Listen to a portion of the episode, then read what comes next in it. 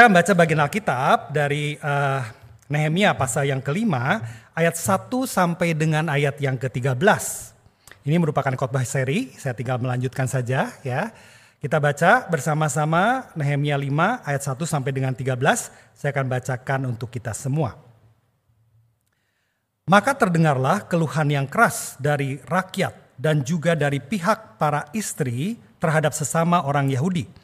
Ada yang berteriak, anak laki-laki dan anak perempuan kami banyak, dan kami harus mendapat gandum supaya kami dapat makan dan hidup.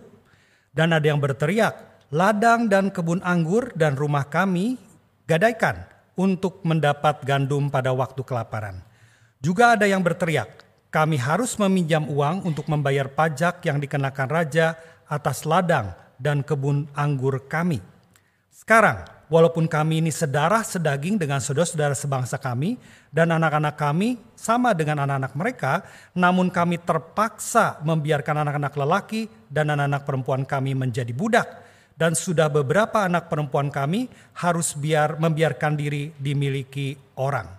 Kami tidak dapat berbuat apa-apa karena ladang dan kebun anggur kami sudah di tangan orang lain. Maka sangat marahlah aku. Ini perkataan Nehemia ya Ketika ku dengar keluhan mereka dan berita-berita itu, setelah berpikir masak-masak, aku menggugat para pemuka dan para penguasa. Kataku kepada mereka, masing-masing kamu telah makan riba dari saudara-saudaramu. Lalu kuadakan terhadap mereka suatu sidang jemaah yang besar. Berkatalah aku kepada mereka, kami selalu berusaha sedapat-dapatnya untuk menebus sesama orang Yahudi yang dijual kepada bangsa-bangsa lain. Tetapi kamu ini justru menjual saudara-saudaramu supaya mereka dibeli lagi oleh kami. Mereka berdiam diri karena tidak dapat membantah. Kataku, tidaklah patut apa yang kamu lakukan itu. Bukankah kamu harus berlaku dengan takut akan Allah kita untuk menghindarkan diri dari cercaan bangsa-bangsa lain, musuh-musuh kita?' Juga aku dan saudaraku dan anak buahku telah membungakan uang yang dan gandum kepada mereka. Biarlah kita hapuskan hutang mereka itu. Biarlah kamu kembalikan kepada mereka hari ini juga ladang mereka, kebun anggur, kebun zaitun dan rumah mereka. Pula hapuskanlah hutang mereka, yakni uang serta gandum, anggur dan minyak yang kamu tagih daripada mereka. Berkatalah mereka, itu akan kami kembalikan dan kami tidak akan menuntut apa-apa dari mereka. Kami akan melakukan tepat seperti yang kau perintahkan. Lalu aku memanggil para imam dan menyuruh mereka bersumpah bahwa mereka akan menepati janji mereka. Juga aku kebaskan lipatan bajuku sambil berkata, Demikianlah setiap orang yang tidak menepati janji ini akan dikebas Allah dari rumahnya dan hasil jerih payahnya. Demikianlah ia dikebas dan menjadi hampa. Dan seluruh jemaat berkata, Amin. Lalu memuji-muji Tuhan.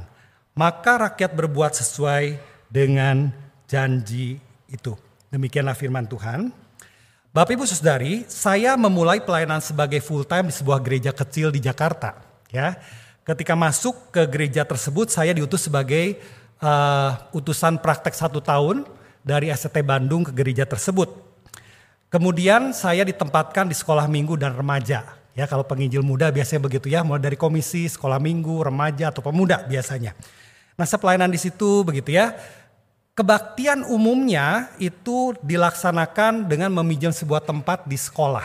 Aulanya kecil, kalau muat paling 150 begitu ya, paling sekitar segitu. Kemudian kebaktiannya karena cuma ruang satu-satunya, jadi kebaktian umum jam 7 ditranslate ke dalam bahasa Mandarin atau Mandarin ke dalam bahasa Indonesia. Jam 9 sekolah minggu, jam 11 tunas remaja, jam 1 uh, remaja. Jadi begitu ya, deret begitu. Karena cuma satu-satunya ruangan di situ untuk satu gereja. Nah, jadi dengan demikian mereka guru-guru sekolah guru-guru sekolah minggu yang sudah dewasa itu menjadi agak kesulitan untuk datang ke baktian umum. Kenapa? Satu, alasan mereka karena terlalu pagi, jam 7. Ya, masih mereka masih muda dan segala macam, kadang-kadang mungkin Sabtu pulang malam segala kesulitan. Kedua, mereka rada kurang nyaman dengan ditranslate bahasa Mandarin atau sebaliknya. Jadi, saya memperhatikan sejumlah guru pelayanan di gereja tetapi tidak kebaktian di gereja itu. Itu menjadi agak resah lah begitu ya. Kemudian berjalan, tapi kan bagaimana nggak bisa diapa-apain juga begitu ya. Tetapi kemudian peluang itu muncul ketika majelis membeli satu rumah yang cukup besar sehingga di situ bisa dijadikan sekretariat dan dari situ saya melihat ada satu peluang. Ini kalau lantai dasar dibobol kamar-kamarnya, ruangannya cukup luas, mungkin diperkirakan bisa muat sampai mungkin 70-80 orang. Jadi saya mulai ngobrol sama majelis tertentu begitu ya. Ini situasi kondisi sekolah minggu dan kita juga mungkin baik punya kebaktian kedua dengan hanya berbahasa Indonesia dan seterusnya. Ngomong lagi sama satu majelis yang lain begitu ya. Dan kemudian juga tentu ngomong sama gembala sidang. Itu kira-kira dua tahun saya pelayanan kondisi seperti itu jadi saya approach semacam itu.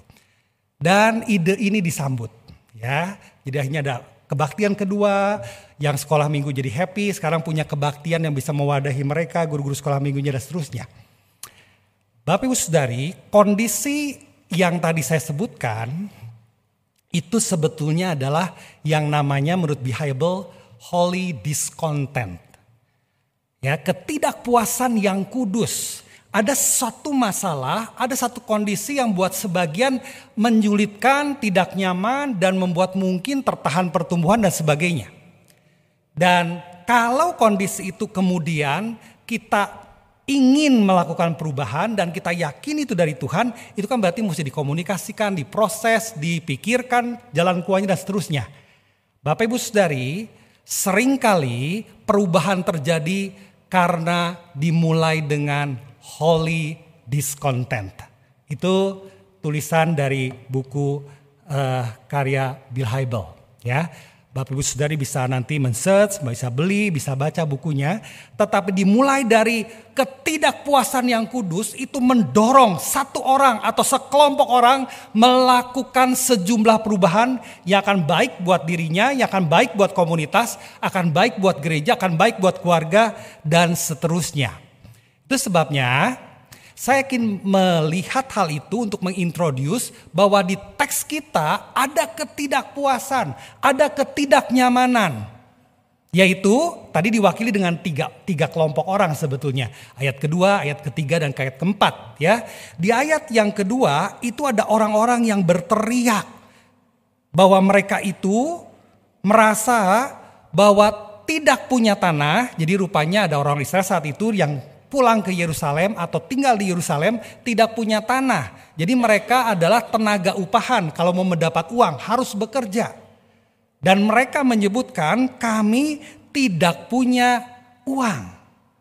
Jadi kami harus meminjam, kami harus kemudian me, eh, bahkan menjual anak laki-laki dan perempuan kami supaya uangnya bisa untuk menafkahi keluarga. Kelompok yang kedua itu punya tanah. Tetapi tanahnya kemudian juga harus digadaikan. Jadi sama. Kalau sudah tanahnya digadaikan, uangnya habis, ya berarti juga mesti menjual anak sebagai budak. Kelompok yang ketiga masih punya tanah, tetapi mereka menyebutkan saking kesulitan secara ekonomi, kemudian mereka tidak bisa membayar pajak kepada pemerintah setempat. Itu kondisinya. Jadi intinya kalau boleh saya sebutkan, itu adalah mereka mengalami kesulitan secara ekonomi. Dua hal penyebab kenapa mereka mengalami kesulitan.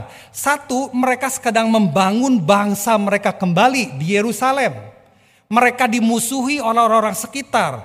E, bangsa sekitar akan khawatir kalau-kalau bangsa ini bertumbuh kembali. Mereka pernah punya pengalaman, mereka dikuasai, bangsa Israel menjadi besar dan seterusnya. Jadi mereka memusuhi, mereka mungkin istilah sekarang mengembargo secara ekonomi. Mereka tidak mau berdagang, mereka tidak mau suplai makanan, mereka tidak mau mensuplai kebutuhan bangsa Israel dimusuhi oleh bangsa-bangsa sekitar. Kedua, mereka punya tanah tetapi mereka tidak bisa mengerjakan tanah atau ladang atau kebun mereka. Mengapa? Karena Nehemia menetapkan mereka mesti prioritas saat itu membangun tembok.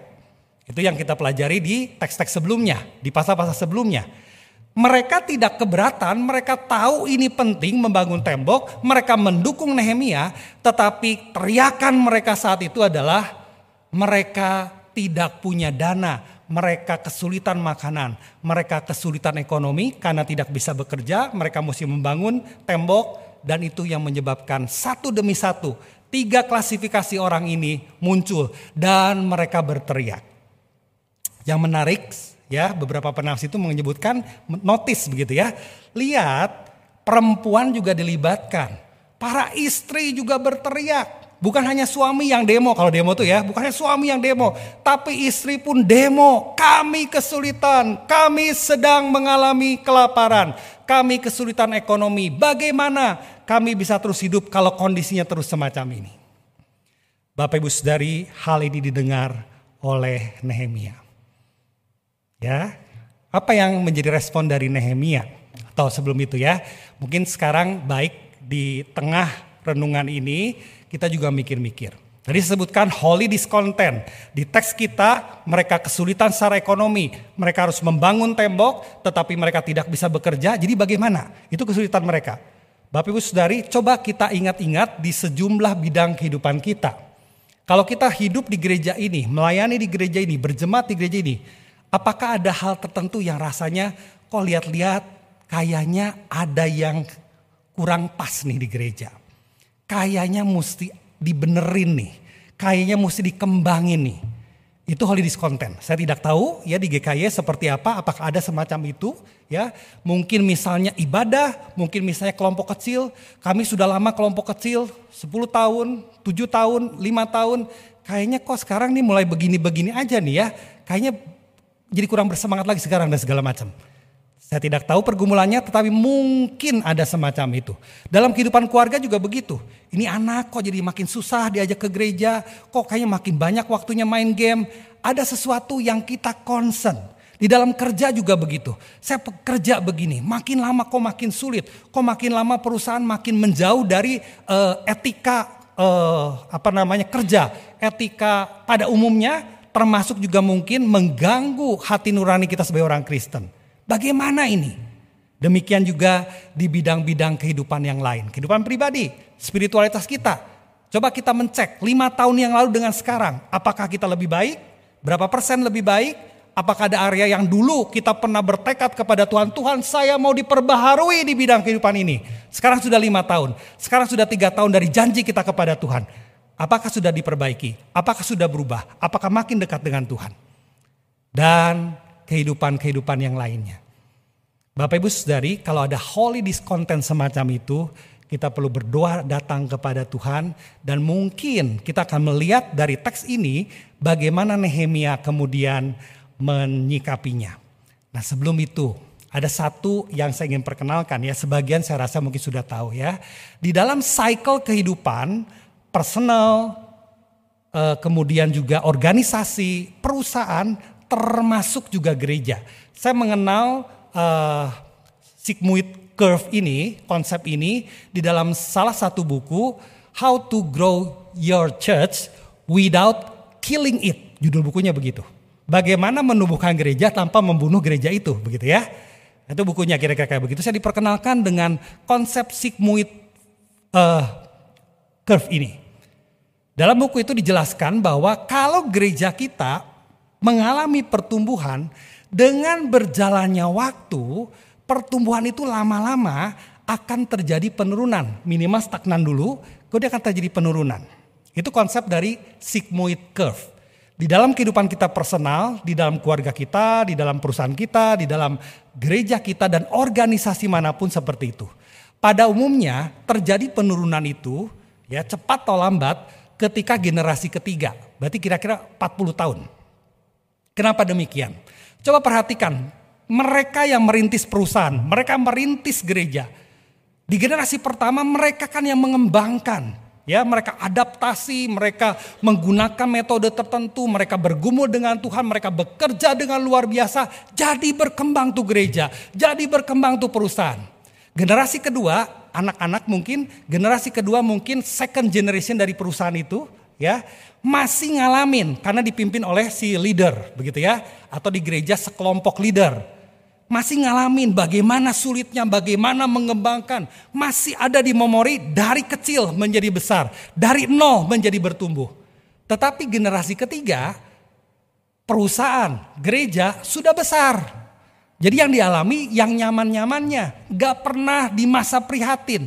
Biasanya itu bahaya. Di titik itu kemungkinan akan terjadi penurunan perusahaan atau gereja. Itu sebabnya konsep sigmoid curve ini kemudian diperkenalkan sebelum terjadi penurunan harus dipikirkan bagaimana next stepnya, mengembangkan lebih lanjut. Sebelum terjadi stagnasi, dipikirkan bagaimana bisa mengembangkan lebih lanjut organisasi atau gereja kita, atau kelompok kecil kita, atau keluarga kita, atau pribadi kita. Sebelum nurun, coba naikin lagi. Kira-kira semacam itu. Dengan konsep ini harapannya berjalannya waktu, gereja kita, perusahaan kita, di mana kita bekerja atau kita miliki, tidak terjadi penurunan. Ya, sekarang bagaimana permasalahan di dalam teks kita, kesulitan ekonomi karena mereka tidak bisa bekerja, mereka harus membangun tembok, kemudian diatasi oleh Nehemia. Saya perlihatkan uh, langkah-langkahnya berdasarkan ayat-ayat. Yang pertama, Nehemia tidak langsung bertindak. Kita tidak tahu berapa lama dia mempertimbangkan masak-masak. Tetapi dalam bayangan saya, dia nanya supaya datanya clear. Dia tanya orang-orang tertentu, dia tanya bawahannya, dia tanya pemimpin dari masyarakat, dia tanya, dia kumpulkan data. Dia wawancara, kalau perlu ngadain survei kali sekarang ya, pakai Google Form atau apalah begitu ya. Dia kumpulkan data, dia ingin tahu masalahnya apa sih, kenapa bisa terjadi semacam ini. Dia pertimbangkan masak-masak. Kemudian dia hanya tahu dan menjadi marah, teks kita menyebutkan. Dan kemudian dia panggil yang membuat masalah. Siapa? Pemuka masyarakat ya dan pemimpin-pemimpin di situ. Mereka lah yang punya harta kekayaan di mana mereka yang membeli orang-orang yang susah itu, yang berteriak-teriak itu. Mereka eh, Nehemia tegur. Kamu makan riba dari saudara-saudaramu. Alkitab mengatakan mereka tidak bisa membantah data itu. Saya yakin di dalam percakapan itu Nehemia kemudian menyebutkan kenapa dia sampai berani tegur, kenapa sampai dia mengatakan kamu makan riba dari saudara-saudaramu. Dan itu kondisi yang tidak baik. Bukankah mestinya sebagai orang yang diberkati Tuhan menolong orang lain yang membutuhkan. Tetapi di dalam kesempatan itu orang-orang ini justru memanfaatkan keadaan untuk memperkaya diri. Mereka tidak peduli kepada saudara sebangsa yang susah malah kemudian uangnya diambil, malah anak-anaknya ada satu kalimat yang ini mungkin paling sebagai keluarga, sebagai orang tua paling sedih gitu ya. Anak perempuan kami dimiliki oleh mereka. Sebagai budak, kata dimiliki itu bukan dijadikan istri. Tetapi ya dijadikan budak perempuan lah begitu ya. Itu sangat pasti tidak nyaman, apalagi sebagai orang tua. Itu sebabnya ibu-ibu juga turut teriak. Mungkin bisa jadi demo lah kalau perlu anak-anak kami menjadi seperti itu. Mengenaskan, sangat kasihan. Bapak Ibu Saudari, Nehemia menegur. Ini kondisinya. Sekarang, dia kemudian mengadakan pertemuan besar. ya Sidang jemaah besar.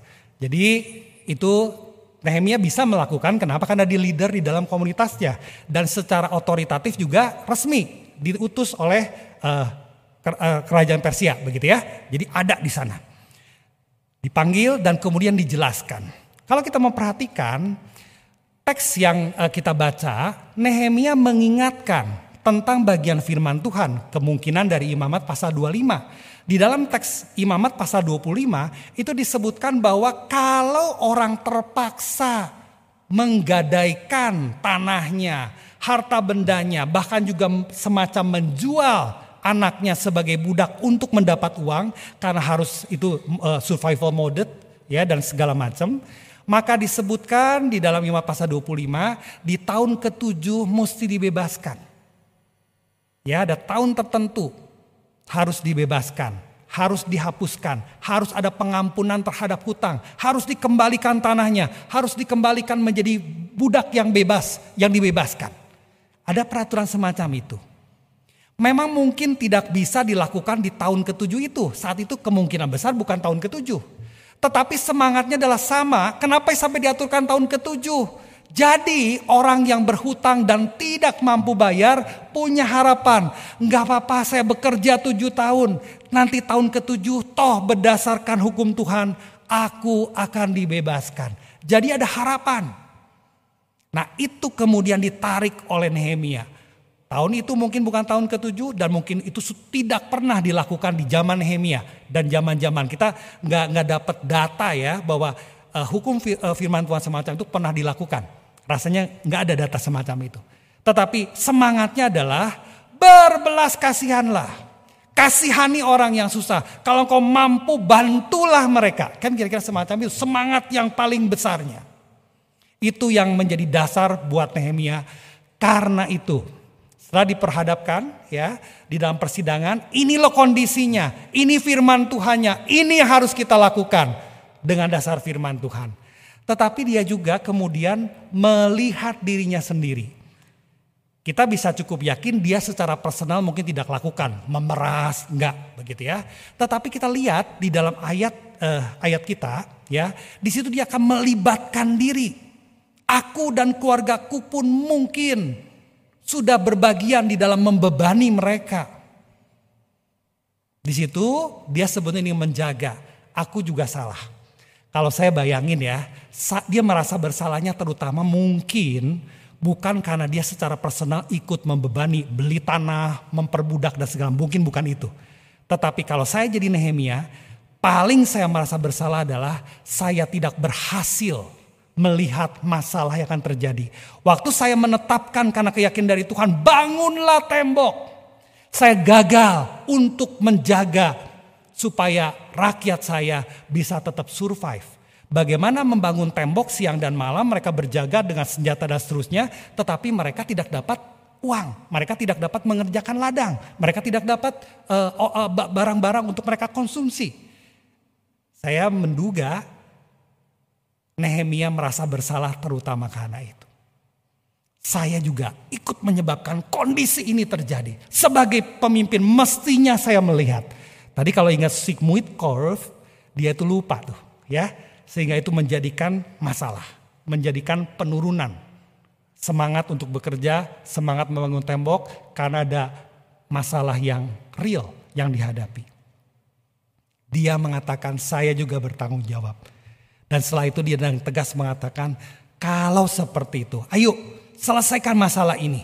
Kembalikan yang sudah diambil, kembalikan yang sudah dijual. Kalau ada hutang, hapuskan.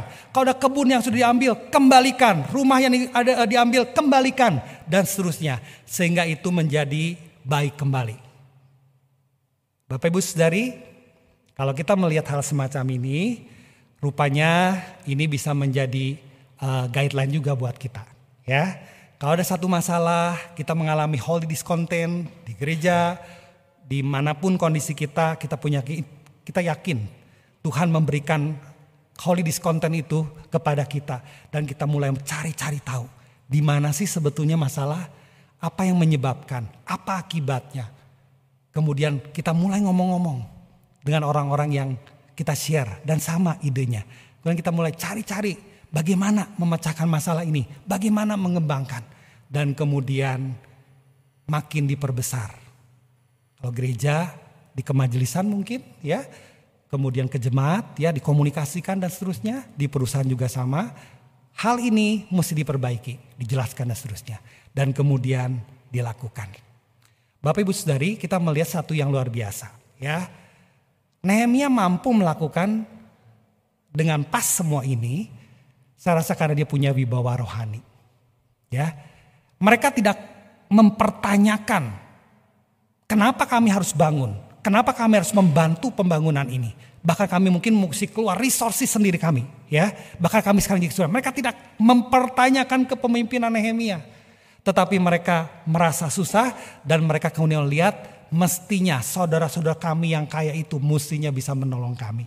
Tapi mereka tetap malah menikmati hal itu membiarkan kami menjadi susah. Ya, Nehemia dengan caranya, dengan kepemimpinannya, dia punya wibawa rohani. Nah mungkin di dalam uh, teks-teks berikutnya kita akan makin melihat bagaimana Nehemia itu punya wibawa. Bapak Ibu Saudari, uh, kita lihat responnya. Yang pertama, umat merespon dengan mengatakan akan melakukan dan berjanji akan menepati ya taat seperti yang kau perintahkan. Itu kalimat yang luar biasa. Beberapa kali kalimat semacam ini muncul dan di dalam teks kita ya di, di, kejadian-kejadian lain. Tetapi di teks kita itu juga muncul. Kami akan melakukan tepat seperti yang kau perintahkan. Respon yang luar biasa. Orang yang bahkan sempat tamak, sempat lupa perjuangan dari saudara-saudara mereka. Di saat ditegur, di saat diberikan jalan keluar, mereka berjanji kami akan taat tepat seperti yang kau perintahkan. Yang kedua, kemudian diundanglah para imam. Ya, kami komunitas rohani, maka diundang, kita bisa membayangkan ada doa tertentu, mungkin ada ibadah tertentu untuk terjadi rekonsiliasi dan kemudian untuk mempetraikan. Ini yang mesti terjadi karena ini akan menyelesaikan permasalahan kita, khususnya dari mereka yang berseru kepada Tuhan, berseru kepada Nehemia, kami perlu ditolong. Dan kemudian selesai dari ibadah semacam itu, mereka berkata amin dan mereka memuji-muji Tuhan. Ya. Kalau kita lihat ini adalah happy ending. Mulai dengan keluhan, mulai dengan teguran, mulai dengan sidang jemaah besar, tetapi semuanya akhirnya diselesaikan dengan baik. Mereka bisa berkata amin dalam melibatkan Tuhan. Mereka bisa melihat campur tangan Tuhan dan mereka bisa berkata puji Tuhan sebagai jemaat. Oke, sekarang kita lihat beberapa hal yang bisa kita lakukan ya atau aplikasi dari apa yang sudah tadi saya uraikan. Yang pertama, Bapak Ibu Saudari, kalau ada ketidakpuasan, salurkan, komunikasikan dengan cara yang baik ya. Biasanya di komunitas-komunitas itu kalau kita merasakan hal yang sama, nanti ada orang-orang yang mirip gitu ya, merasakan hal yang sama, memikirkan hal yang sama. Nah jadi punya temen deh, ya ya, kayaknya kita mestinya nggak begini-begini saja, kita mesti berkembang. Ya ya, kayaknya ini suatu yang kurang baik kalau terjadi di perusahaan kita atau di keluarga kita atau di gereja kita. Ya, bagaimana ya caranya kita bisa memperbaiki? Bagaimana caranya di titik stagnan ini kita bisa lebih berkembang lagi? Anda ada orang-orang yang akan merespon yang sama, ya. Kalau sudah sampai semacam ini, ya, memang nanti mesti sampai ke titik leader karena biasanya leader lah yang nanti akan bisa mengorganize dari sumber masalah, bagaimana cara memecahkan dan bagaimana menerapkan pemecahan masalah. Tetapi sebelum ke leader, kita akan lihat yang kedua. Kalau ada teguran, Bapak Ibu Saudari, apakah kita mau bersikap seperti orang-orang ini? Mereka sempat menikmati berapa waktu, ya. Enak juga nih kayak begini ya dapat uang gampang begitu ya, dapat pembantu gratisan lagi ya dengan para budak itu ya. Mereka menikmati, mereka lupa berbagi kasih. Mereka lupa sebetulnya kalau mereka mampu, mereka mesti tolong. Bukan malah menikmati dari kesulitan.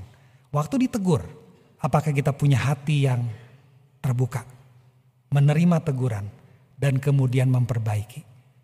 Di dalam teks kita, orang-orang ini taat seperti yang kau perintahkan. Yang ketiga, latihlah diri untuk murah hati tadi sudah ya berkaitan dengan segala macam tadi. Nah yang terakhir, Saudari dengan kita membaca teks kita ini, maka di level tertentu dalam kehidupan kita saya rasa kita exercise sejumlah kepemimpinan. Ya, menjadi suami, menjadi seorang ayah, kita jadi leader di keluarga. Kalau kita pemimpin kelompok kecil, kita jadi leader di kelompok kecil kita. Kalau kita dipercaya menjadi tim leader di perusahaan kita, kita jadi leader untuk anak-anak buah kita. Di level tertentu, dengan kapasitas tertentu yang masing-masing berbeda satu dengan yang lain, saya percaya kita exercise sejumlah leadership. Waktu Tuhan percayakan leadership itu, Bapak Ibu Saudari, berarti kita mesti menggunakan sebaik-baiknya kesempatan menjadi leader itu untuk membangun, untuk memperbaiki yang kurang baik, untuk menyempurnakan yang sedang ditata. Leader mengerjakan bagiannya. Dia harus punya kepekaan melihat di mana masalahnya. Dia punya kepekaan untuk mendengar apa yang jadi masalah. Mau mendengar orang-orang lain. Pak ini ada masalah. Bu ini masalah. Sama ya suami dengan istri juga sama. Dengan anak-anak. Kita mesti terbuka. Kalau anak-anak itu ngomong, pi saya itu ya, aku dosa dikit ya, suka main game. Ya, dulu tuh dari zaman championship manager sampai football manager saya main ya. Jadi kan itu nyita waktu tuh ya. Ini kalau bapak-bapak yang tahu mungkin uh, uh, yang senang bola, senang itu mungkin tahu ya.